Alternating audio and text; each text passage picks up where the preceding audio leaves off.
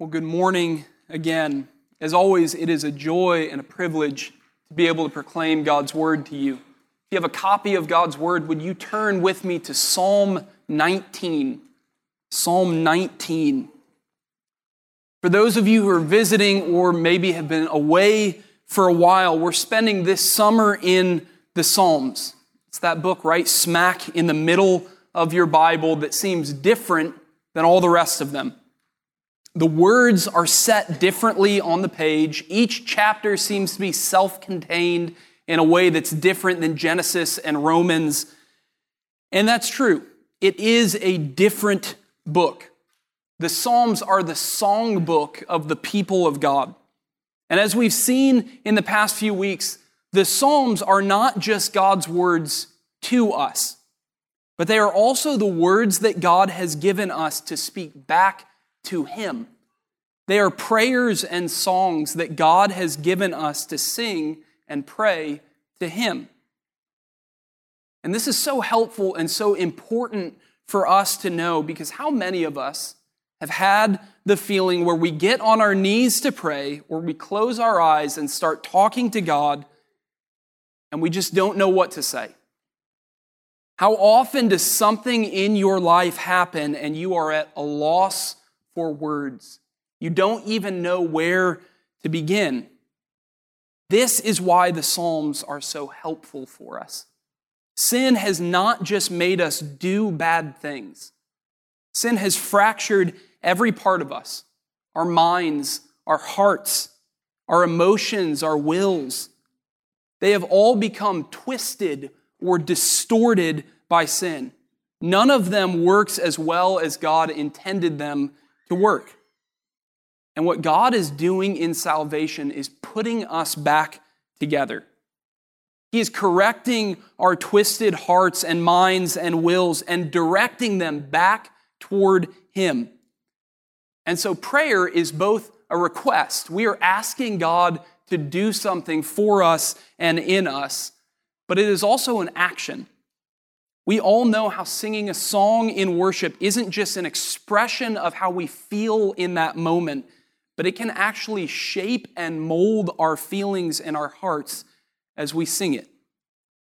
Jack Collins is the man who wrote the introduction and the notes for Psalms in the ESV Study Bible, and he captures this so well in his introduction to the Psalms. He says, The Psalms do not simply express emotions. When sung in faith, they actually shape the emotions of the godly. The Psalms, as songs, act deeply on the emotions for the good of God's people. It is not natural to trust in God in hardship. And yet, the Psalms provide a way of doing just that and enable the singers to trust better as a result of singing them. As an example, a person staring at the starry night sky might not know quite what to do with the mixed fear and wonder he finds in himself. And singing Psalm 8 will enrich his ability to respond. The Psalms present us with God given responses to God. This is what God calls you to in the midst of hardship. This is what God calls you to in the midst of rejoicing or of fear or anger. And he doesn't simply give us directions, he gives us the words to say. This is why we are called not just to study, but to sing and pray the Psalms. And the psalm that we're going to look at today gives us a perfect example of a time when we need words that we don't have on our own. Psalm 19 is a song of rejoicing in the law of the Lord. How many of us do that naturally?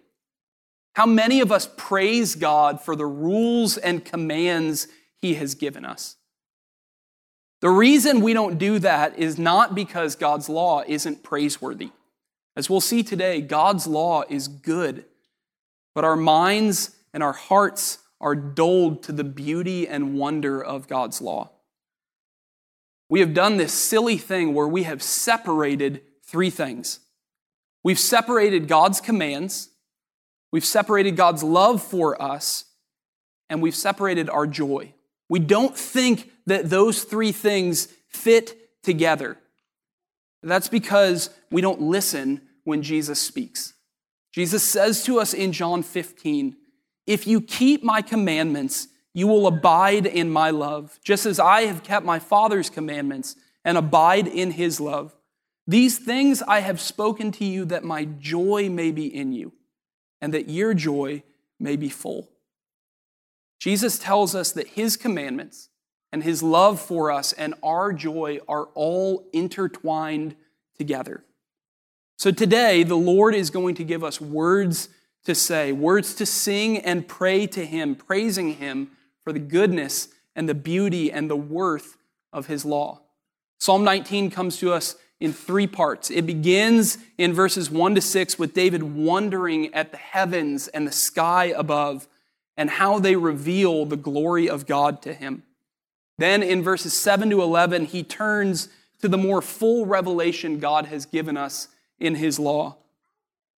And then in the final verses 12 to 14, he turns to God and prays that God would keep him from sin by his law and by his power. This is what the Lord has given us to sing and pray to him. But before we hear from his word, we need to ask for his help. Would you all go to me with go to the Father with me in prayer? Gracious heavenly Father, we know that we do not live by bread alone, but by every word that comes from your mouth. Make us hungry now for this heavenly food, that it may nourish us today with the true bread from heaven, your Son, Jesus Christ. Holy Spirit, cause us to long for Christ, to trust in him, and to follow him in true obedience as we now hear your holy word. Amen. This is Psalm 19. To the choir master, a psalm of David. The heavens declare the glory of God and the sky above proclaims his handiwork. Day to day pours out speech, and night to night reveals knowledge. There is no speech, nor are there words whose voice is not heard. Their voice goes out through all the earth, and their words to the end of the world.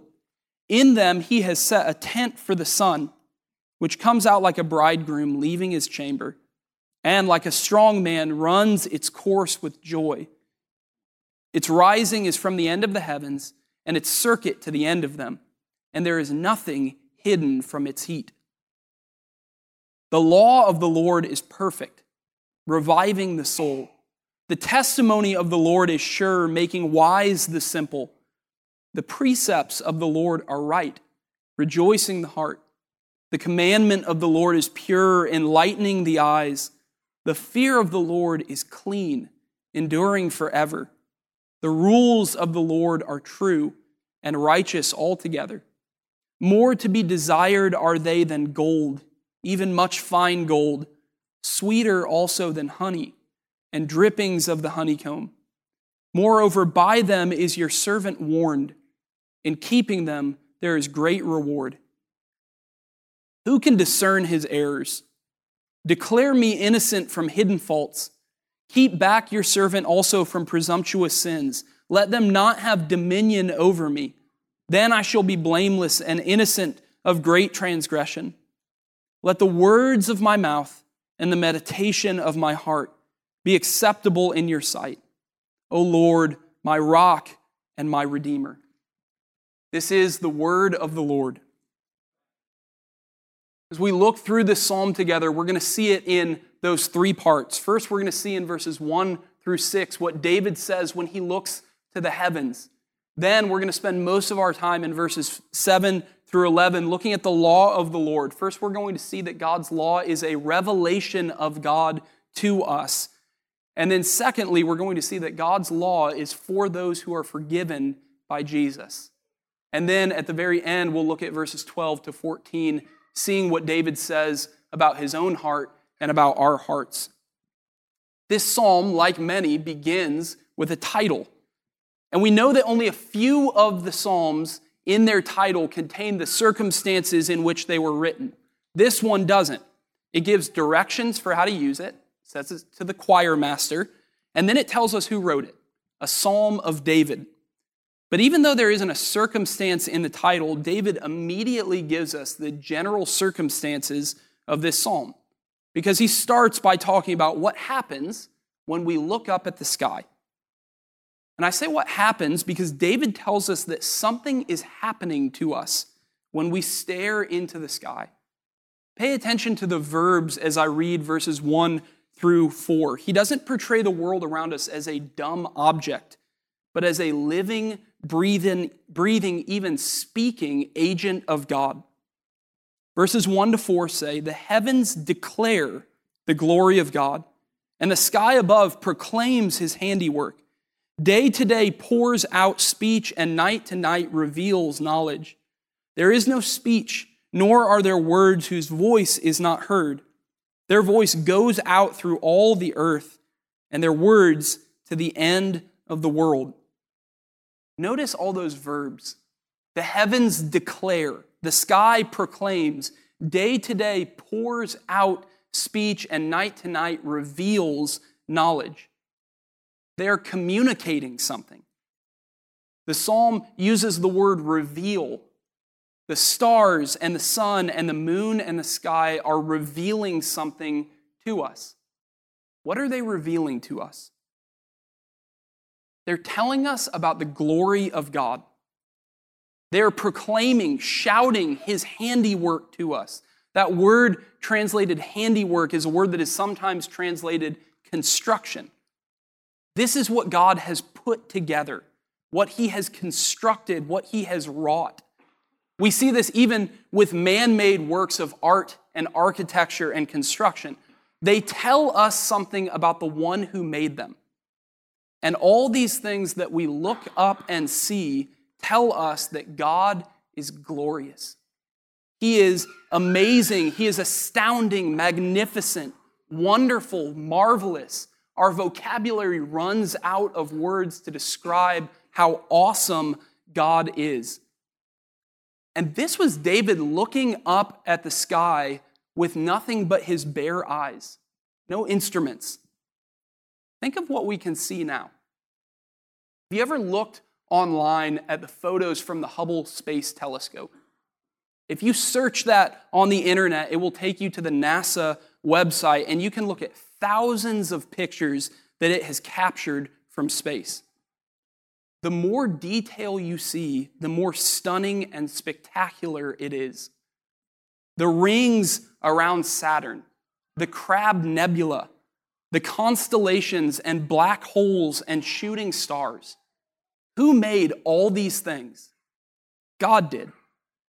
Every one of them is a reflection, a witness to the glory and beauty and wisdom of God. When you walk outside and look up, whether you have a telescope or nothing but your bare eyes, David says that you should open your ears because what you see is telling you that God is amazing. John Stott says that David tells us three things about the revelation that God gives us in the creation around us. First, it's continuous. David says it is day to day and night to night. It's not like a shooting star that if you blink or don't look right away, you're going to miss it. There is never a moment that creation doesn't bear witness to God's glory. Second, it is abundant. Verse 2 says, Day to day pours out speech. It's not a little bit of speech, it's an abundance of speech. No matter where you look, you are face to face with the glory of God. And then, third, it is universal. Verse 3 says, There is no speech, nor are there words whose voice is not heard. Their voice goes out through all the earth, and their words to the end of the world. There is no creation or there is no language barrier for creation's witness. No people group is exempt to hearing about God from creation. No culture misses out. Every single person in the world hears this message whenever they open their eyes.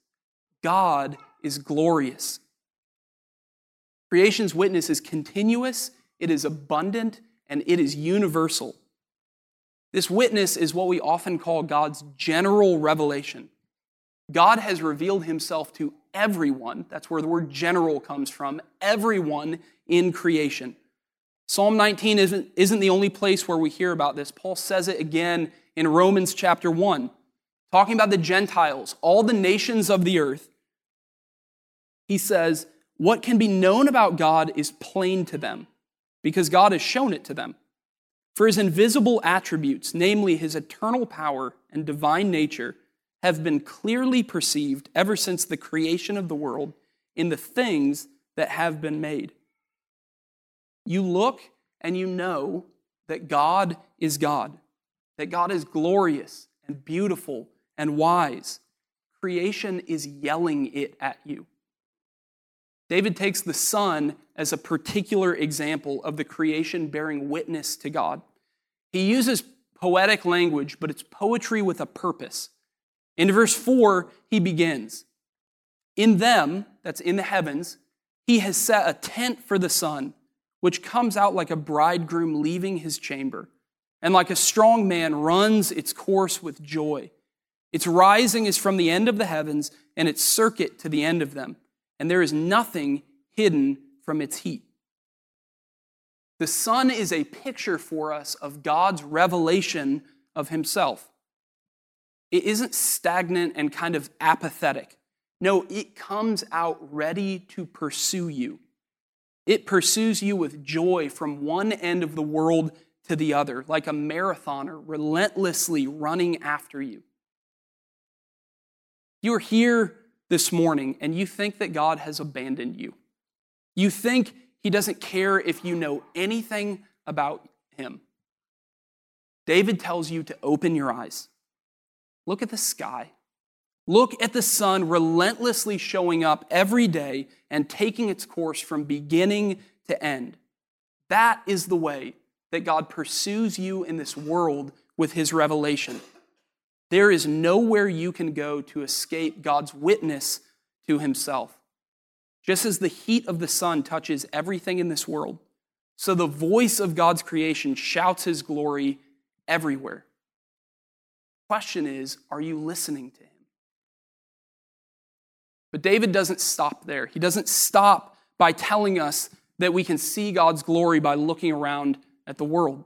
Just as Paul recognizes in Romans 1, so David recognizes here that general revelation isn't enough. We learn about God from the sky above, but we also know that we don't acknowledge and respond to God like we should. Paul says this in Romans 1 that although they knew God, they did not honor him as God or give thanks to him, but they became futile in their thinking, and their foolish hearts were darkened.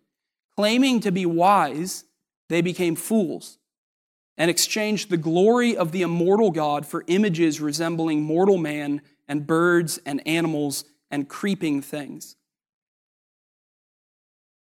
This is the absurdity of humanity. We look up, and the sun and the moon and the stars are screaming about how amazing their creator is. And what do we do? We worship them. We praise them for their dim, reflected glory instead of praising the God they are pointing to.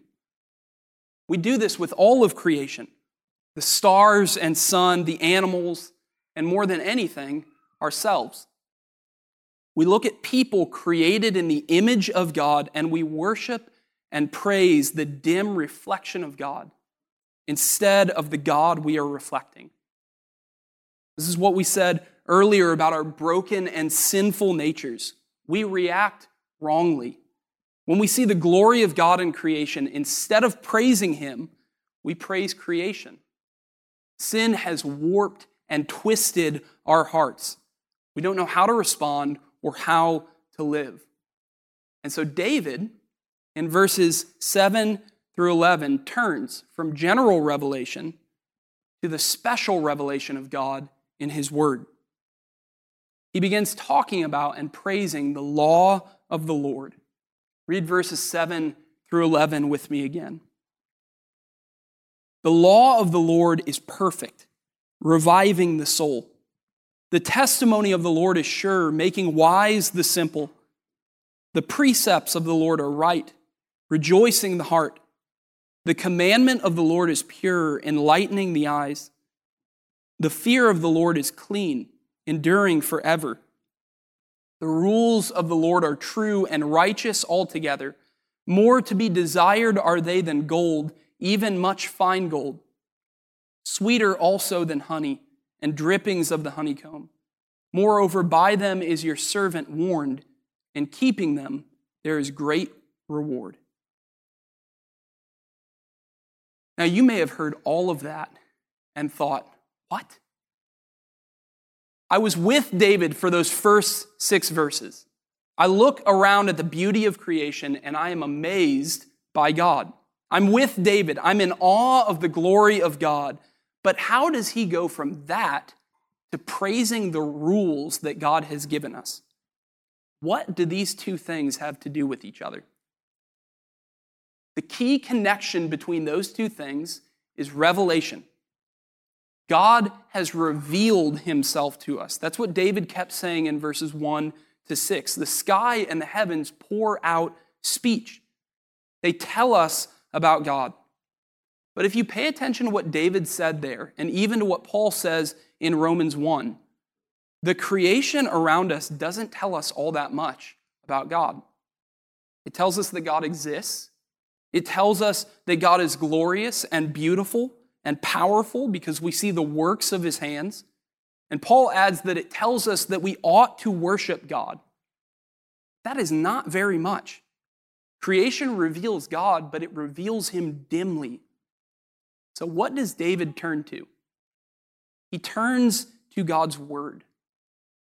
The word law is talking about God's commandments, but more generally, it's talking about his instruction, his teaching, his words to his people.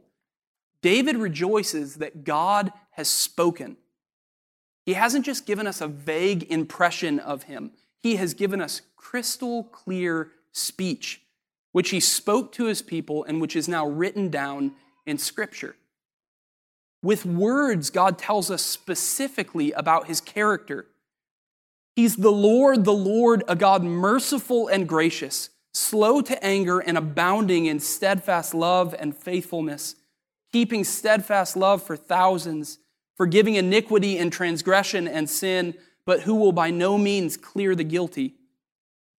God uses words to tell his promises to his people. He comes to Abraham and says to him, Behold, my covenant is with you, and you shall be the father of a multitude of nations.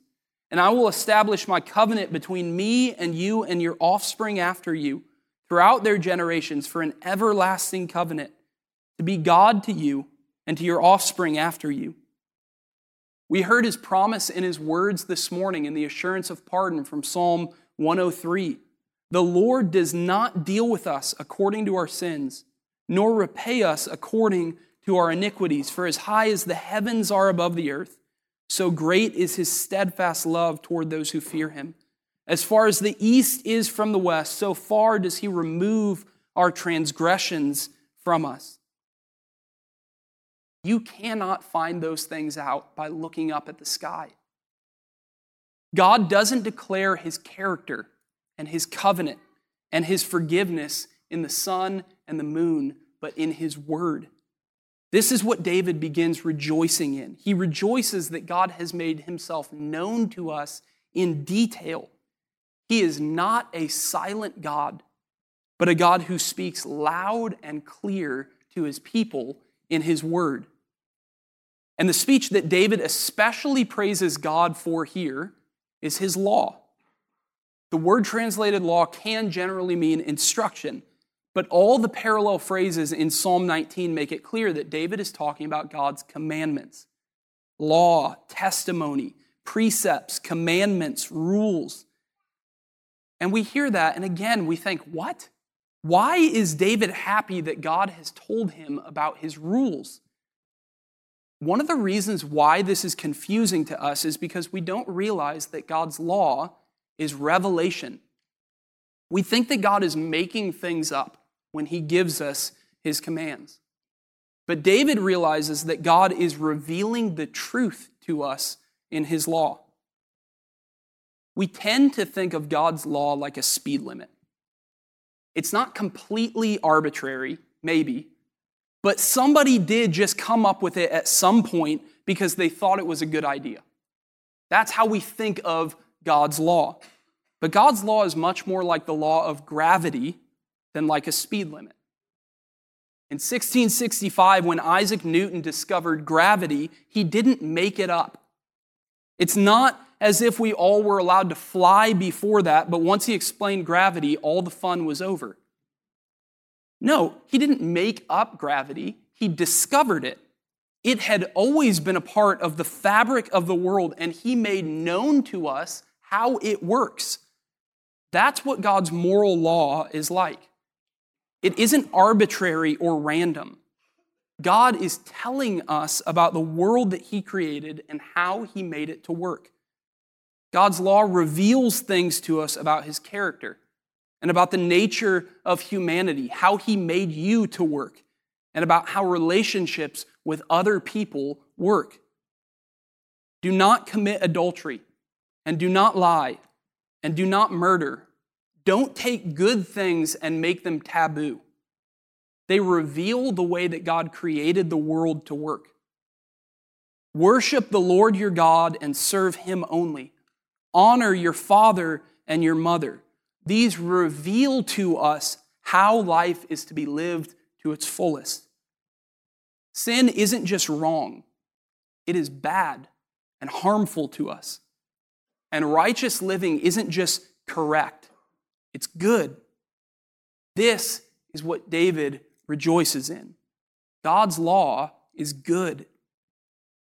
David uses all these words to describe God's law. Look with me at verses 7 through 11 to see them. He says that it is perfect or blameless, it's sure or trustworthy. God's precepts are right, which means they conform exactly to the inherent laws of the world. He calls his commandments pure, they don't have any flaws or errors in them. The next one's interesting. He says, The fear of the Lord, which throughout the Bible is used to describe true, heartfelt love for God and worship of God, the fear of the Lord is clean. Just as guilt and deception make us feel dirty, when we walk in God's ways, we feel clean before Him and before others. And then lastly, His rules are true. David adds two more descriptions at the end of these last two. God's law endures forever, and it is altogether righteous. All of these are David's descriptions of God's law. But what I want you to see is how personal David views God's law. Remember, this passage assumes that we are sinful. It is written on this side of the fall. David knows that our hearts and minds and actions are distorted. Look what he says about the benefit of God's law to sinners like you and me. Look at them beginning in verse 7. He says, God's law revives the soul. Sin sucks the life out of us, but living righteously brings about a renewal of life and vitality. It makes wise the simple the simple are those who are ignorant and don't know how life is to be lived. God's law gives us wisdom for how to live life in this world. His law rejoices the heart. Sin promises pleasure, but brings misery. As we read from Jesus earlier, these things I have spoken to you that my joy may be in you, and that your joy may be full. God's law enlightens the eyes. This again shows that those without God's law are lost and don't know how to live, but God's law brings light to those groping about in the darkness. In verse 10, he makes these two amazing comparisons that God's law is more to be desired than gold, and it is sweeter than honey. And then he gives one more effect of God's law in verse 11. First, a negative one. By them is your servant, that's David, but also all who follow him. By him is your, by them is your servant warned. And then a positive effect. in keeping them, there is great reward. God's law steers us away from sin, which is the path of death. They are a warning to stay away from wickedness and life sucking evil, and they direct us toward the paths of life. Is this your response to God's law? Do you read through Leviticus and rejoice that God has revealed how you are to live life? Are you able to say that God's ways are more to be desired than gold, and that they aren't just objectively valuable, but that they are sweet, sweeter than the drippings of the honeycomb? And again, we can hear that and think, that's fine that David feels that way, but I must be missing something. Isn't the law bad? Isn't the whole point of the New Testament that we are no longer under law, but under grace? How can a Christian praise God for the law when we know that we can't keep it? And that is a good question. It's a question that many, many books have been written to help answer. And there are a lot of important things to say to help answer that question. But right now, I just want to follow one thread through Scripture. Throughout the entire Bible, God makes clear again and again that there is nothing wrong with His law. His law is good. This is exactly what Paul says in Romans 7. He says, The law is holy, and the commandment is holy and righteous and good. Remember what Jesus says in Matthew 5 at the very beginning of the Sermon on the Mount. He says, Do not think that I have come to abolish the law or the prophets. I've not come to abolish them, but to fulfill them. For truly I say to you, until heaven and earth pass away, not an iota, not a dot will pass from the law until all is accomplished. Therefore, whoever relaxes one of the least of these commandments and teaches others to do the same will be called least in the kingdom of heaven. But whoever does them and teaches them will be called great in the kingdom of heaven. Jesus tells us with no reservations that the law of God is good. The thing that is wrong with the law is not the law itself, but how we relate to the law. Our sinful temptation is to take the gift of the law and to use it as a way to make ourselves right with God. We know that we've sinned, and so we say, I've got a good idea. I'll do better. I'll live so good that God will have to accept me. And so we use the law as a way to justify ourselves before God. The word that we use for this is legalism, relating to God on the basis of our ability to keep His law. But that's not how God teaches us to relate to Him. On this side of the fall, God doesn't give us His law as the basis of our relationship with Him. He knows that we are sinners. We have rebelled against him and broken his laws. And so God comes to us to forgive us and to enter into a gracious covenant relationship with us. And it's from that position of forgiveness and unearned love that he leads us to his law as the path of life. God comes near to us, and then he brings us to his law as the path of life. What we do in legalism is we pull the law back to stand between us and God. We demand that our obedience to the law be the basis of our relationship instead of the result of our relationship. In the gospel, God stands between us and the law. In legalism, we put the law back between us and God. But I want you to notice what David does in this passage. What does he call the law? He calls it the law of the Lord. It's God's law. And it's not just God in general. He uses the personal covenant name of God over and over again. Ryan mentioned this last week.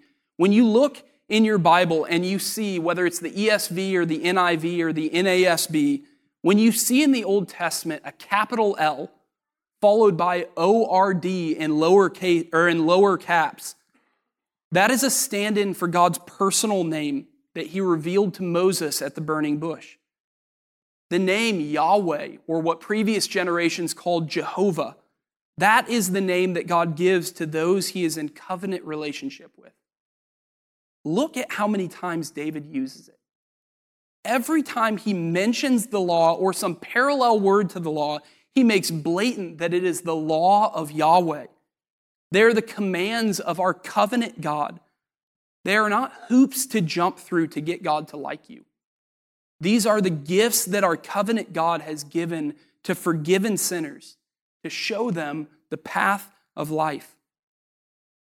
Sinclair Ferguson, in his wonderful book on the law, The Whole Christ, gives the insight that both legalism, which is making our obedience the relationship or the basis of our relationship with God, and a big word, antinomianism, which throws the law out completely, saying that it has no place in the Christian life. Both of those two things are at their root the same thing. They separate the law from the God who gave it. As he likes to say, they separate the law of the Lord from the Lord of the law. They rip the two apart rather than presenting them as they came to us, joined together. The gospel holds those two things together. Jesus Christ didn't come to give you hoops to jump through. He came to save you from the sins that you could never save yourself from. He doesn't demand obedience for salvation, He demands trust in Him. He says, Come to me, all who labor and are heavy laden. These are not good people, these are people wearied by their own sin. Come to me, all who labor and are heavy laden, and I will give you rest.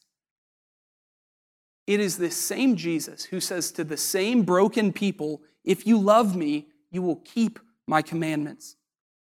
And this is where David turns in the end.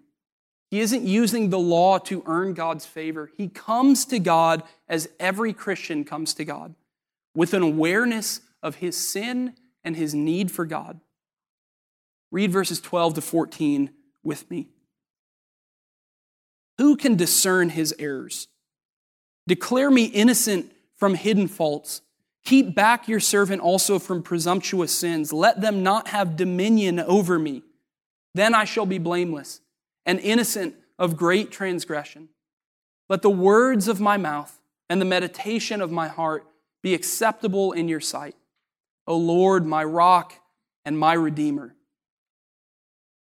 David has no illusion that he can avoid sin or overcome his sin on his own. Instead, he asks God to protect him from his sin. He calls the Lord his rock and his redeemer. God is our redeemer by saving us from the consequences of our sin. This is what Jesus came to do, to save his people from their sin. He became a curse for us. He became sin so that in him we might become the righteousness of God.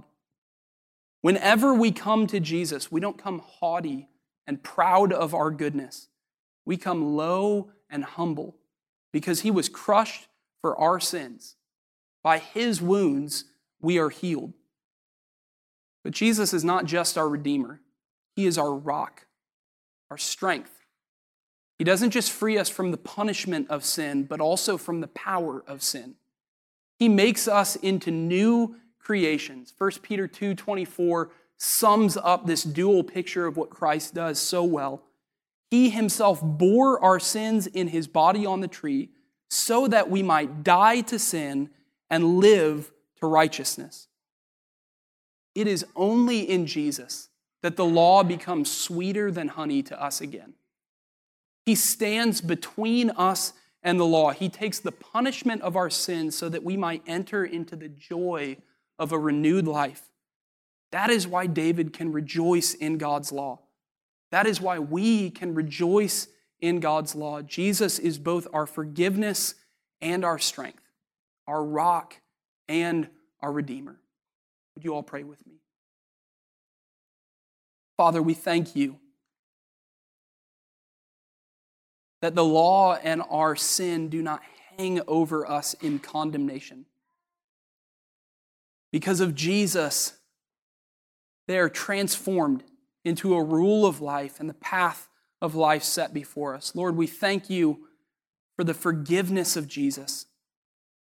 We pray that we would walk as he has called us to walk, following him on the path to life. It's in Jesus' name that we pray. Amen.